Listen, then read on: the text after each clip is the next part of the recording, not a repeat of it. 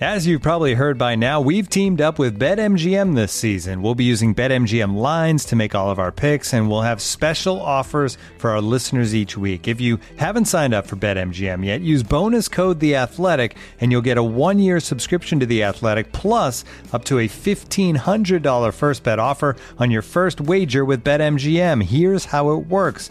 Download the BetMGM app and sign up using bonus code The Athletic. Make your first deposit of at least $10. Place your first bet on any game and claim your voucher for a one year subscription to The Athletic.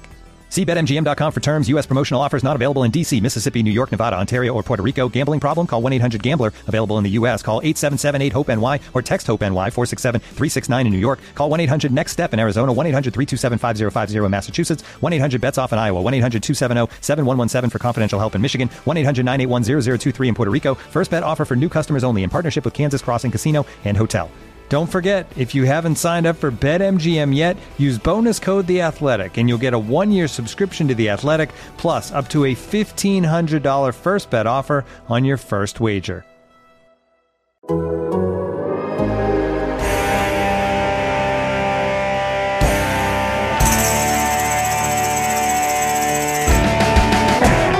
Welcome to the latest episode of The Shamrock. I'm Pete Sampson, joined soon by my co host Matt Fortuna in Chicago. Today on the show, Ryan Harris joined us, current Notre Dame analyst for the radio broadcast, former Notre Dame offensive lineman, longtime pro and Super Bowl champion. Had an interesting conversation with him, sort of about how he's viewed Marcus Freeman's first season, the ups, the downs, the root causes of that, um, and sort of like what that might all mean moving forward. Talked briefly about Notre Dame getting ready for Boston College on senior day. Notre Dame right now, at time of recording at least, 20 and a half point favorites with an over under 42 and a half, which as I look outside my window here, snow on the ground, there's wind in the forecast on Saturday. It feels like it could be kind of a uh, slog of a game based on the conditions. Then again, when it was incredibly windy against Clemson, Notre Dame went out and blew the doors off the Tigers. So, hard to say in advance, but um, a game not without some potential trapdoors for Notre Dame on Saturday as they look to close out their home slate and Marcus Freeman's first season in charge. And then obviously get ready for USC to close out the regular season with a chance, if they take care of business this weekend, to close out nine and three, likely head to the holiday Gator or Cheez It Bowls. If you've read our bowl projections on the athletic this week, you know that we have Notre Dame projected to the holiday bowl, likely uh, against obviously a Pac 12 opponent. We had UCLA in this week. That also could be Washington. It could be Utah. Uh, we'll see what happens the rest of the way in the Pac 12. But um, Notre Dame with a chance to to close out the season right, and I think maybe for the first time this season, put down an opponent that it doesn't need to play up to beat. Um, I think that's been one of Marcus Freeman's sort of curious blind spots this season is like Notre Dame's inability to to sort of make the opponent nameless and faceless, which is, you know, for the criticism Brian Kelly took from a lot of Notre Dame fans, one of his great strengths was you knew what you were going to get week in and week out against lesser competition. Notre Dame would figure out a way to get by those and often play well doing it. Um, Notre Dame has not quite found that same formula with Marcus Freeman in year one, but I think that might be the most interesting thing on Saturday, considering Phil Jurkovec will be sidelined by injury, uh, and Morehead, the freshman quarterback from Boston College, will take his place. If you don't know too much about him, um, I wrote the state of the program on Boston College last summer. Talked to John McNulty, their offensive coordinator, who's the former Notre Dame's tight ends coach. He was very high on Morehead before the season, and the fact that they've trotted him out there. Um, and he's attempted 40 plus passes each of the last two games. They've won one of them, including a road upset at the very end of North Carolina State last weekend uh, with Zay Flowers, who's seventh in the country in total targets this season. Boston College has enough to like put a little bit of pressure on Notre Dame, um, but ultimately we are talking about a Boston College team that had to replace four starters on the offensive line this offseason. Its fifth starter, who was destined to be probably a future first or, or second round pick, and Mahogany, he's out for the year, so they end up having to replace all five starters. It's been, um, you know, one of the reasons that Jurkovec won't be playing in the game is he's, he's just getting battered week in and week out. So Notre Dame's front seven against Boston College's run game and general offense, a huge advantage for Notre Dame. But with Morehead, a big, strong kid with a huge arm, and Zay Flowers, who's Al Golden this week told me is in the same conversation as Jackson Smith-Njigba at Ohio State or Josh Downs at North Carolina.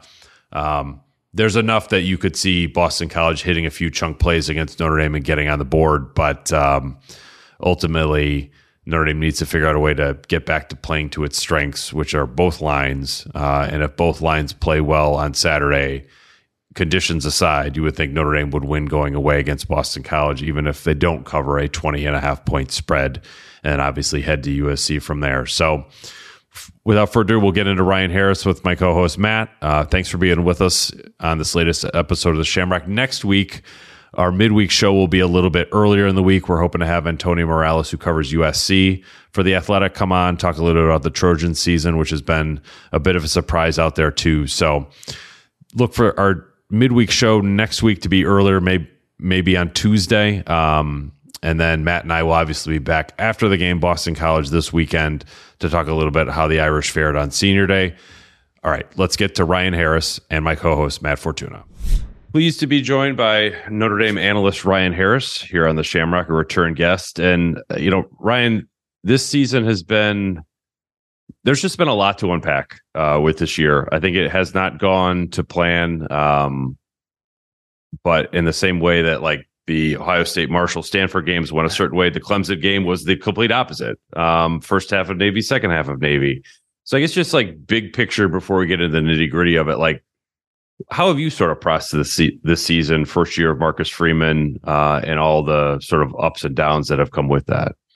Well, I think it's been remarkable, you know, and, and removing the highest expectation and the most unrealistic expectation that uh, a coach in his first year competes for a national championship. You look at what this team has been able to build under Marcus Freeman, you know, devastating losses, monumental wins, and and that tells me uh, guys that it, there's really been an issue just in terms of leadership by the seniors. This is where you get those kind of peaks and valleys because clearly the coaching schemes have, have put them in places to win especially defensively uh, and many times offensively but it's been the actual players effort on the field that to me has dictated the the big swings in joy and pain. But to build a team to persevere through all of that that lets you know that Marcus Freeman is is really working with the player uh, on the field and also their character off the field because you have to have a ton of belief to play the way they did uh, when they beat uh, Clemson and and again to follow it up with a win last week against Navy. So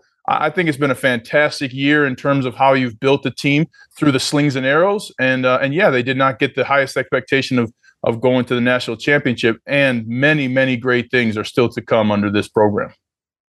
Ryan, in that same vein, you're, you're around the team probably more than anyone else outside of employees. What, what,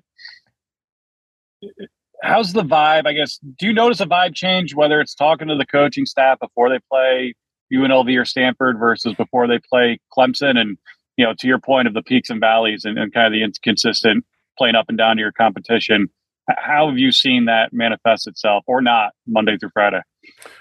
Well, you know, one of the things that I've seen is players are always kind and, and, joking around with each other. So there's a ton of team chemistry. And if you look at what happened, you know, with Braden Lenzy having that great game, really the game he's been waiting for his whole year against Navy. What I loved was seeing all of his teammates celebrate with him because they knew how big it was. Benjamin Morrison against uh, against Clemson, you know, those things are were big time games, and you see the team playing together.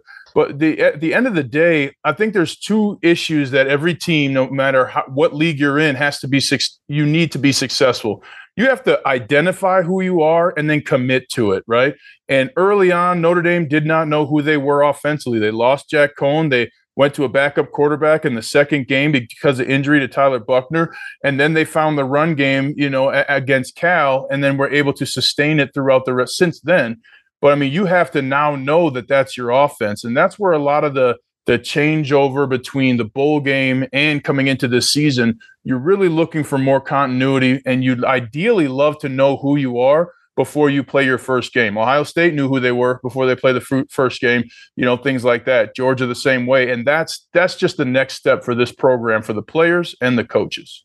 Do you think how much of a struggle it's been for Reese in the offense when it when it comes to Drew Pyne Because like that he can do some things, but clearly he's not six foot five. He's not.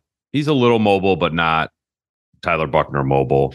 Like it, it took a while for Reese and the offense to accept who they weren't, and then understand who they were. Um, where you lean into more of the power run game, even more twelve personnel, sometimes thirteen personnel. Be you know play action uh, focused in the pass game, like did that just take probably more time than Reese or Marcus probably would have wanted? Of course, absolutely. Yeah. And to me, what points to that are the penalties. I mean, mm. you look at this offense, even last week, they had a delay of game coming after a kickoff. Yeah. You know what I mean? That's that takes you out of your identity. That takes you out of coaching a player on the actual techniques on a play and, and I'm forgetting the game. It may have been Stanford, but I believe, but it was either Stanford or Cal in that area. They had back to back penalties on the first play on the yeah, offensive Stanford. line. Yeah, yeah Stanford. So I mean, yeah. It's kind of how can you you know that's a lack of focus and attention on the players. And as coaches, that completely takes you out of your game plan. And and I know people are saying, "Hey, Ryan, that's just one or two penalties." Absolutely not there have been crucial penalties on offense and defense at ridiculous points in the game, and that's on the players. Some of it is on coaches getting the play in, no question. That should that should delay of games. Those are typically on coaches. And if you're building a drive and get back to back penalties, well, now you're on first and 15 for both of your drives, and that really changes how you can call a game. Hmm. Brian, how have you seen this offensive line grow and come together throughout the course of the season? I ask that because I think those of us on the outside thought, up oh, Harry Hiestand's back. They've got a lot of starting talent back. Week one, they're going to run it down Ohio State's throats. Obviously, it didn't exactly play out that way, but we've started to see the last few weeks this offense and this offensive line look the way we, we thought it would. And, and, one more follow up to that: uh, How upset are you they were not uh, named a semifinalist for the Joe Moore Award? And we were going to get Aaron Taylor on here to grill him on that, but we got you instead. So, yeah, well, you know what? Honestly, they didn't earn it this year, and and, uh, and that Joe Moore Award is is something that matters a lot to offensive lines, and they have plenty of time to earn it still, right? I mean, I, I was talking to Harry Hiestand before the Syracuse game, and and he reminded me of how young this offensive line is. Yes, Joe Alt is in a second year starting. Well, he was the fourth tackle last year that got put in, you know, and really had to learn quickly. Blake Fisher, when he started against uh, Ohio State, I believe that was his third start overall, first start right. of the year, yep. and then he had the bowl game, and then he's going to Ohio State. I mean, that's a gauntlet for any tackle in any league, right? So I, I just think that people overestimate the the the situation and how it affects players, especially on the offensive line. I mean, it's chaos. All three of us, we're screaming at the same time. Hey, left, left, left, Louis, Louis, Louis. You know, now you're moving and you better get in that call, right? Mm-hmm. I mean, so this is something where great teams in college, perennial playoff teams in the NFL, they understand that that offensive line has to be a cohesive unit. It takes time and experience. And finally, guys, they figured out that the defensive line is going to stunt on third and five plus. So I'm really happy that they're nailing some of the basics on the way to the high heights that they can achieve. What what do you take out of last? I mean, you've played in Navy games. Like, what do you take out of the offensive performance, first half, second half, that's applicable the rest of the season? And I asked in the sense of like, do you think other teams will say like, you know what, maybe we should send seven or eight, um, play kind of like a junk defense almost, um, versus like, what do you think happened last week? That's just sort of throwaway one off. It's Navy. It doesn't apply to BC or USC. Well, that's the comfortable tendency to just cast it aside. But the way things work in football, if you have problems one week with something, you're going to see it until you prove that you can fix it. And how this is going to play out is if I'm Boston College, I'm bringing the blitz zero, not when I, not on the first third down, not when I need, not when it, not in the second quarter, but on in the third quarter. If I've got a shot to win the game, I'm going to check to that blitz zero and try and scare the heck out of that offense. And when you play against USC, they're going to be running that same thing. The best punch a fighter has, the one they don't throw. When you play Von Miller and Demarcus Ware, guys like that in the NFL, they're not giving you their best move in the first half. So Notre Dame not only has to prepare to stop that zero blitz, a lot of that's on the quarterback, just getting rid of the football, understanding pressure's coming. But the other part of it is being ready for it at any given time in the game. So there's two different awareness points there. And absolutely you'll see that again. And the other thing too, I mean, you mentioned I played in it. Those few people are prepared for the resilience of the United States Navy. And at the end of the day, when you play these service academies, that's who you are playing. You are playing people who are trained to never give up, to find the right answer, to stop you. And that's what Navy did in that second half last week. Looking for an assist with your credit card, but can't get a hold of anyone? Luckily, with 24 7 US based live customer service from Discover, everyone has the option to talk to a real person anytime, day or night. Yep, you heard that right. You can talk to a real human in customer service at any time. Sounds like a real game changer if you ask us.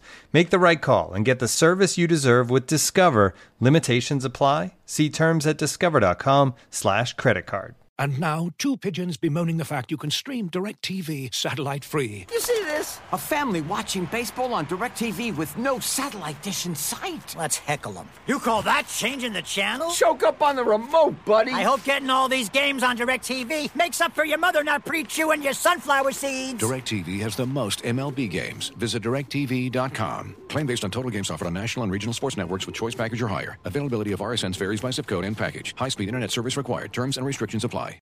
When you need mealtime inspiration, it's worth shopping Kroger, where you'll find over 30,000 mouthwatering choices that excite your inner foodie. And no matter what tasty choice you make, you'll enjoy our everyday low prices, plus extra ways to save, like digital coupons worth over $600 each week. You can also save up to $1 off per gallon at the pump with fuel points. More savings and more inspiring flavors make shopping Kroger worth it every time. Kroger, fresh for everyone. Fuel restrictions apply. Ryan, I'm sure you know the stats, but Notre Dame touchdown or favorite five times this year, lost two of those games outright, failed to cover the spread. They're obviously a three touchdown favorite against a, a pretty underwhelming BC team this year, this week. How do you avoid those peaks and valleys? How do you, as a player, get yourself as up for the the games you're supposed to win as opposed to the Clemson's on prime time and the USC's next week? And is it as hard or as easy as it seems from the outside, especially with a group of 85 men? It's harder. You know, it's way harder. And especially at home. I mean, you're going to have, you're having a situation where, you know, all your friends and family are coming. This is going to be the senior game. You know, you see your mom and dad on the field, you start tearing up. That mom's crying, dad's crying, you get some flowers. And I mean, so it's a strange scenario to begin with. Uh, and then you got Boston College, who would love nothing more than to get their third win of the season, really trying to beat you. So um, at the end of the day, to become an elite player in football, it's not about who you play. It's about the fact that you get an opportunity to play. And every opportunity you get to play football, what does that mean? Well, for me, that was playing fast, that was playing physical, that was forgiving myself for mistakes and having fun. And, and they have to find that individually and as a team because it doesn't matter your opponent. And that's what got them earlier on in the year. You have an opportunity to play your best, and it doesn't matter where the game is, what time of day it is, or who you're playing. You have to execute, and if the and if the Irish do that, they will win against Boston College for the record, you won your senior day forty-one to nine against Army. Uh, just, you know, you against my old teammate Alejandro Villanueva, the yeah. eight-foot wide receiver. um, Brian Mason in the punt block unit. What like what is the deal with this? Because like like we were talking about the cover zero blitz, like everyone knows it's coming and you have to figure out how to stop it. Like everyone knows Notre Dame is going to try to come after your punt. Why is why is Notre Dame having so much success for that? Because I, I cannot figure out why teams can't just figure out how to stop one guy from running free at, once a game for the last six games. Well, number one, you have starters on that special teams, and that's a nod to Marcus Freeman allowing that to happen. Mm. That's probably not happening much at Alabama, Georgia, things like that, right? You're getting guys in there who you want to have experience. And then there's the other piece of the opponent looking at two players. You you stand and look at Jordan Botelho and Isaiah Foskey. I don't care who you are. You're having thoughts immediately about your safety, right? Mm-hmm. And so now you put these kids in who are just hoping not to make a mistake on punt uh, on punt team, and here comes Isaiah Foskey and Jordan Botelho, the biggest men they've ever seen in their lives. And then uh, Mason has also changed the looks. What I loved, especially last week against Navy, they changed the look. So one, okay, team saying, okay, Jordan Botelho is going to be here, Isaiah Foss is going to be here. Here's how we're doing it. Well, all of a sudden, both those players are in different positions. So not only has Coach Mason schemed to create those openings, but he's sold this dream to the players that early on in the season, about what five games ago now, they block the punt, it will drastically change a game. And it has. And one of the magical moments on a team are when a coach tells you something's possible that you've never done, and then you do it and do it repeatedly. That builds tremendous amount of focus and strength. I bet you it's quieter in a punt blo- in a punt block meeting, punt return meeting than any other meeting on the team because they understand how significant that play can be, not only to their career but for the team. Ryan, go, going back to last week, uh, you shared uh, you and Paul Burmeister's call of Braden Lenzy's catch, and one of the better calls in the sense that I think you went a minute straight of just g- giggling, like giddy. Like I don't even think you said a word. Uh, take us through that moment as an announcer and as a football player, because that was one of those kind of like did that just happen kind of plays. Well, first we saw the ball get in the go into the air, and I'm saying, okay, Braden Lenzy's got a good matchup here. And then all of a sudden, Lenzy starts fighting for even more position into the defender. And I'm thinking, oh, he's going for this ball. I, but then I was expecting him to go over the top or jump. And all of a sudden, he just wraps his hands around quickly. And we didn't see the ball. There's a split second. You know, I felt like as when the space station's waiting for reentry and the shuttle, you know, goes dark for two seconds. That's what it was like. It was like, did it hit the ground? No, he caught it. And then when he ripped it over with one hand, I mean, just the greatest catch I've ever seen. And we were already treated to a fantastic catch with Michael Mayer. I think it was against BYU. He had the one handed catch, diving catch, but catching the ball, two hands, trapping it against your opponent, hugging him while you do it, and then pulling it apart. I mean, what a play for Braden Lenzy. Uh, and a couple of people were asking me, is it as good as as um, uh, David Grimes' catch back in the day? Ooh, I don't know. The one but, that got uh, overturned. Yeah, the catch that was ruled not a catch. But I'll tell you what, hats off to Braden Lenzy, the belief it takes. I'm going to go get this football, timing, trust of your hands, catching it. And then few of us could pull a ball away with one hand under duress like that. Just a dominating play at that point in the game. Well, Ryan, we'll get you out of here on this. Um, big picture with Marcus Freeman. What do you think the biggest lessons he has learned this year have been that uh, that will apply moving forward? Where do you think he's had the most growth as a head coach? I think you, I, I, believe, just from what I've seen, and I haven't talked to him about it, but what I believe is he's learned you can't leave it up to young men to find their own motivation. You have to consistently give that message and, and prod them into the performance they're capable of. I mean, far more than the NFL, right? In the NFL, if we don't perform, we're getting released, our, our finances change drastically, right? If you're a freshman or a sophomore, uh, maybe you lose a game or something like that. You know, who, who knows? But it really doesn't affect your outcome. So, what I've seen just from the way coaches have coached the players and the way players have responded, that coaches have taken it upon themselves about halfway through this season to continue to drive the motivation. I mean, last week they showed the miracle clip of uh, of when the coach was saying, if you lose this game, you'll never forgive yourself for the rest of your life. I mean, those are the kinds of things that you have to do in college to keep the focus of kids who have Instagram, TikTok, you know, uh, dating apps, homework, tests, things like that. And, and that's something that I believe they've done well down the stretch here. Awesome. Well, appreciate the time, Ryan. Look forward to seeing you this weekend and uh, next week in LA. Good luck with uh, the rest of the season, your busy schedule. I love seeing both of you back home on campus. See you there. Go Irish.